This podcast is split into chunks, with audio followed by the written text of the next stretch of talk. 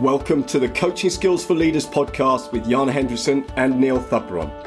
The purpose of the podcast is to help leaders anywhere develop their coaching skills to transform the lives of those they lead as well as their own.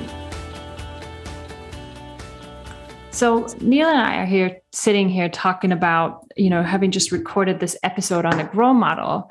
And uh, we were debating about how actually it really is important and maybe important to record a little bit more on the goal because of how it needs to be shaped right? Like we need to we need to come to a very well defined outcome uh, that makes it powerful. And why neil let's let's just dive into this. You know why is this so important for leaders in business?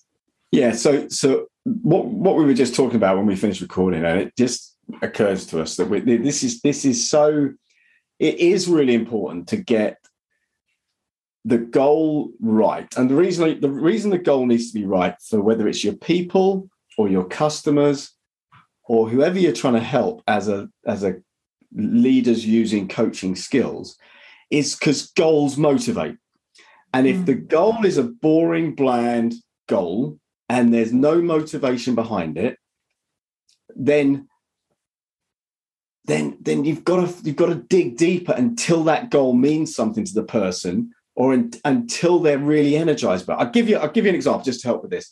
So last week i was i ran a workshop for a team and they've been given a revenue goal by the business and yeah. they've been given a quantity of machines to sell goal. And i said right so that's your goal for the year. How do you feel about it don't don't feel anything. There was no attachment. There was no excitement. Said, okay, so put that to one side. What's your goal? And their goal was to provide the best products, the best service, to have the most excited customers. I said, how will you know? Well, because the customers will be telling us. Well, how will they be telling? So it was mm-hmm. that's where what I mean about really making the goal something that people are passionate about. We crossed out the numbers.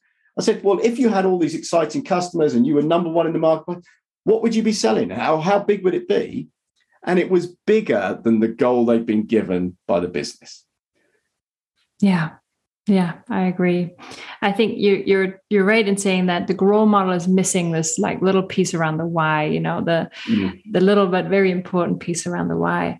And um, we wanted to add this because it does make a difference, right? Especially when we're in a business context and we have a, a we might have a goal in mind, but it may not translate into something that even we ourselves are excited about accomplishing right? Mm-hmm. so figuring out what will having this thing would mean to us or will do to us is a very critical piece. And i think the other thing that is you know worth mentioning around having a well defined outcome is that we want it to be stated in the positive.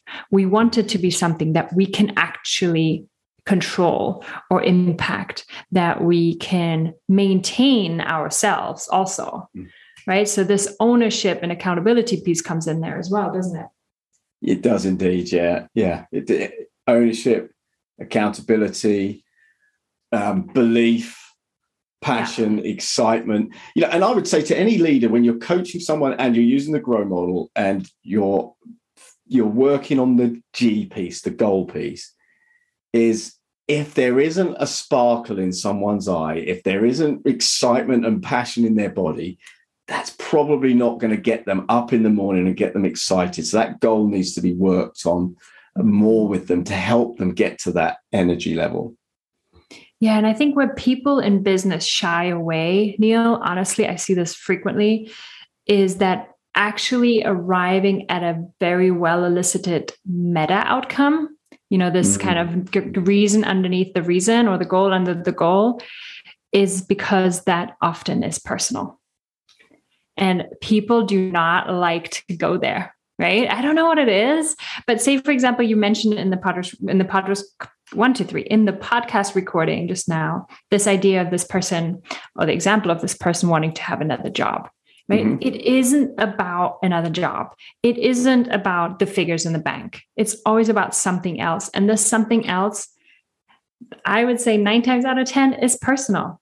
it's about mm. providing for the family it's about feeling fulfilled in their potential feeling like they what they do matters it's purpose driven right like so it sometimes is about you know um, this would i had a conversation you know this would change my relationship with my wife. I just had mm. this conversation with a business leader um, this last week where you know it was clear that their business outcomes are their marriage outcomes you know? Like it's right. there is something that is very important about accomplishing these business outcomes but the driver underneath is a peaceful home you know? A family instability financial ability a financial stability and otherwise so if leaders are brave enough to dive a little bit more deeply into this and they have good rapport with the person they're talking to then this can be gold yeah, one, one, one hundred percent. And the leaders that are are good at asking those questions and ask from a place of caring, not from a place of probing, not because they've been told to do it, but they're doing it because they actually want to really find what's behind the motivation, what's driving the person, and even at a, you know a, a slightly, just a slightly more superficial level than what you just described is when I used to run a, a sales team one of the things I would always do was sit down with my sales leaders and say, What do you want to achieve this year? What's your goal for the year?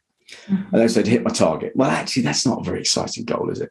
Because what does hitting so so what do you want to achieve this year for you and your family? What does that look like? You know, where do you want to take them on holiday? What do you want to do to your house? What sort, what do you what are the schools? Whatever it is that you're going to spend the money on that you're going to earn if you blow your target. Mm-hmm. And that behind that was their motivation. I said, okay, so now you've got that. Now, now, what target do you need to achieve? And the target was always much bigger than the one the company had set. And then that was how I, I used to measure them on that. How are you doing against the holiday you've set, or the boat you want to buy, or the kitchen? And uh, it, you know, it is a bit of a superficial. Level. We're talking about salespeople and how they spend their money. Uh, and then there's feelings behind each of those. But it was that that drove them. It was that that excited them. So it was a bit more detail behind the goal. Totally, totally. And it also, I think the the second layer to that is how they will feel about themselves accomplishing those uh, goals. Yeah, yeah, yeah. Right. So here we come back to the person, back to the person, because that's what I'm hopping on about. But it's not even then the kitchen or the boat, but how will they think about themselves you know there's pride often related to sales targets there is you know feeling like they're not an imposter right like they know their business they know their stuff or it's feeling confident so many conversations you and i have are about confidence right? Uh, I've actually got a question that I've written down here that you used and shared when we did the, the coaching training a little while ago, which was what will having that do for you? Yeah. And what a powerful question to ask when someone presents a goal to you. You know, this is what I want to achieve. Okay, what will having that do for you? I mean, wow, then you're learning lots and and you know the this question is actually formulated very intentionally this is nlp okay so next level stuff the reason why it's phrased this way and should absolutely be used exactly in this way what will having this do for you is because of one very important piece. It presupposes that the person will have the thing that they're looking to gain.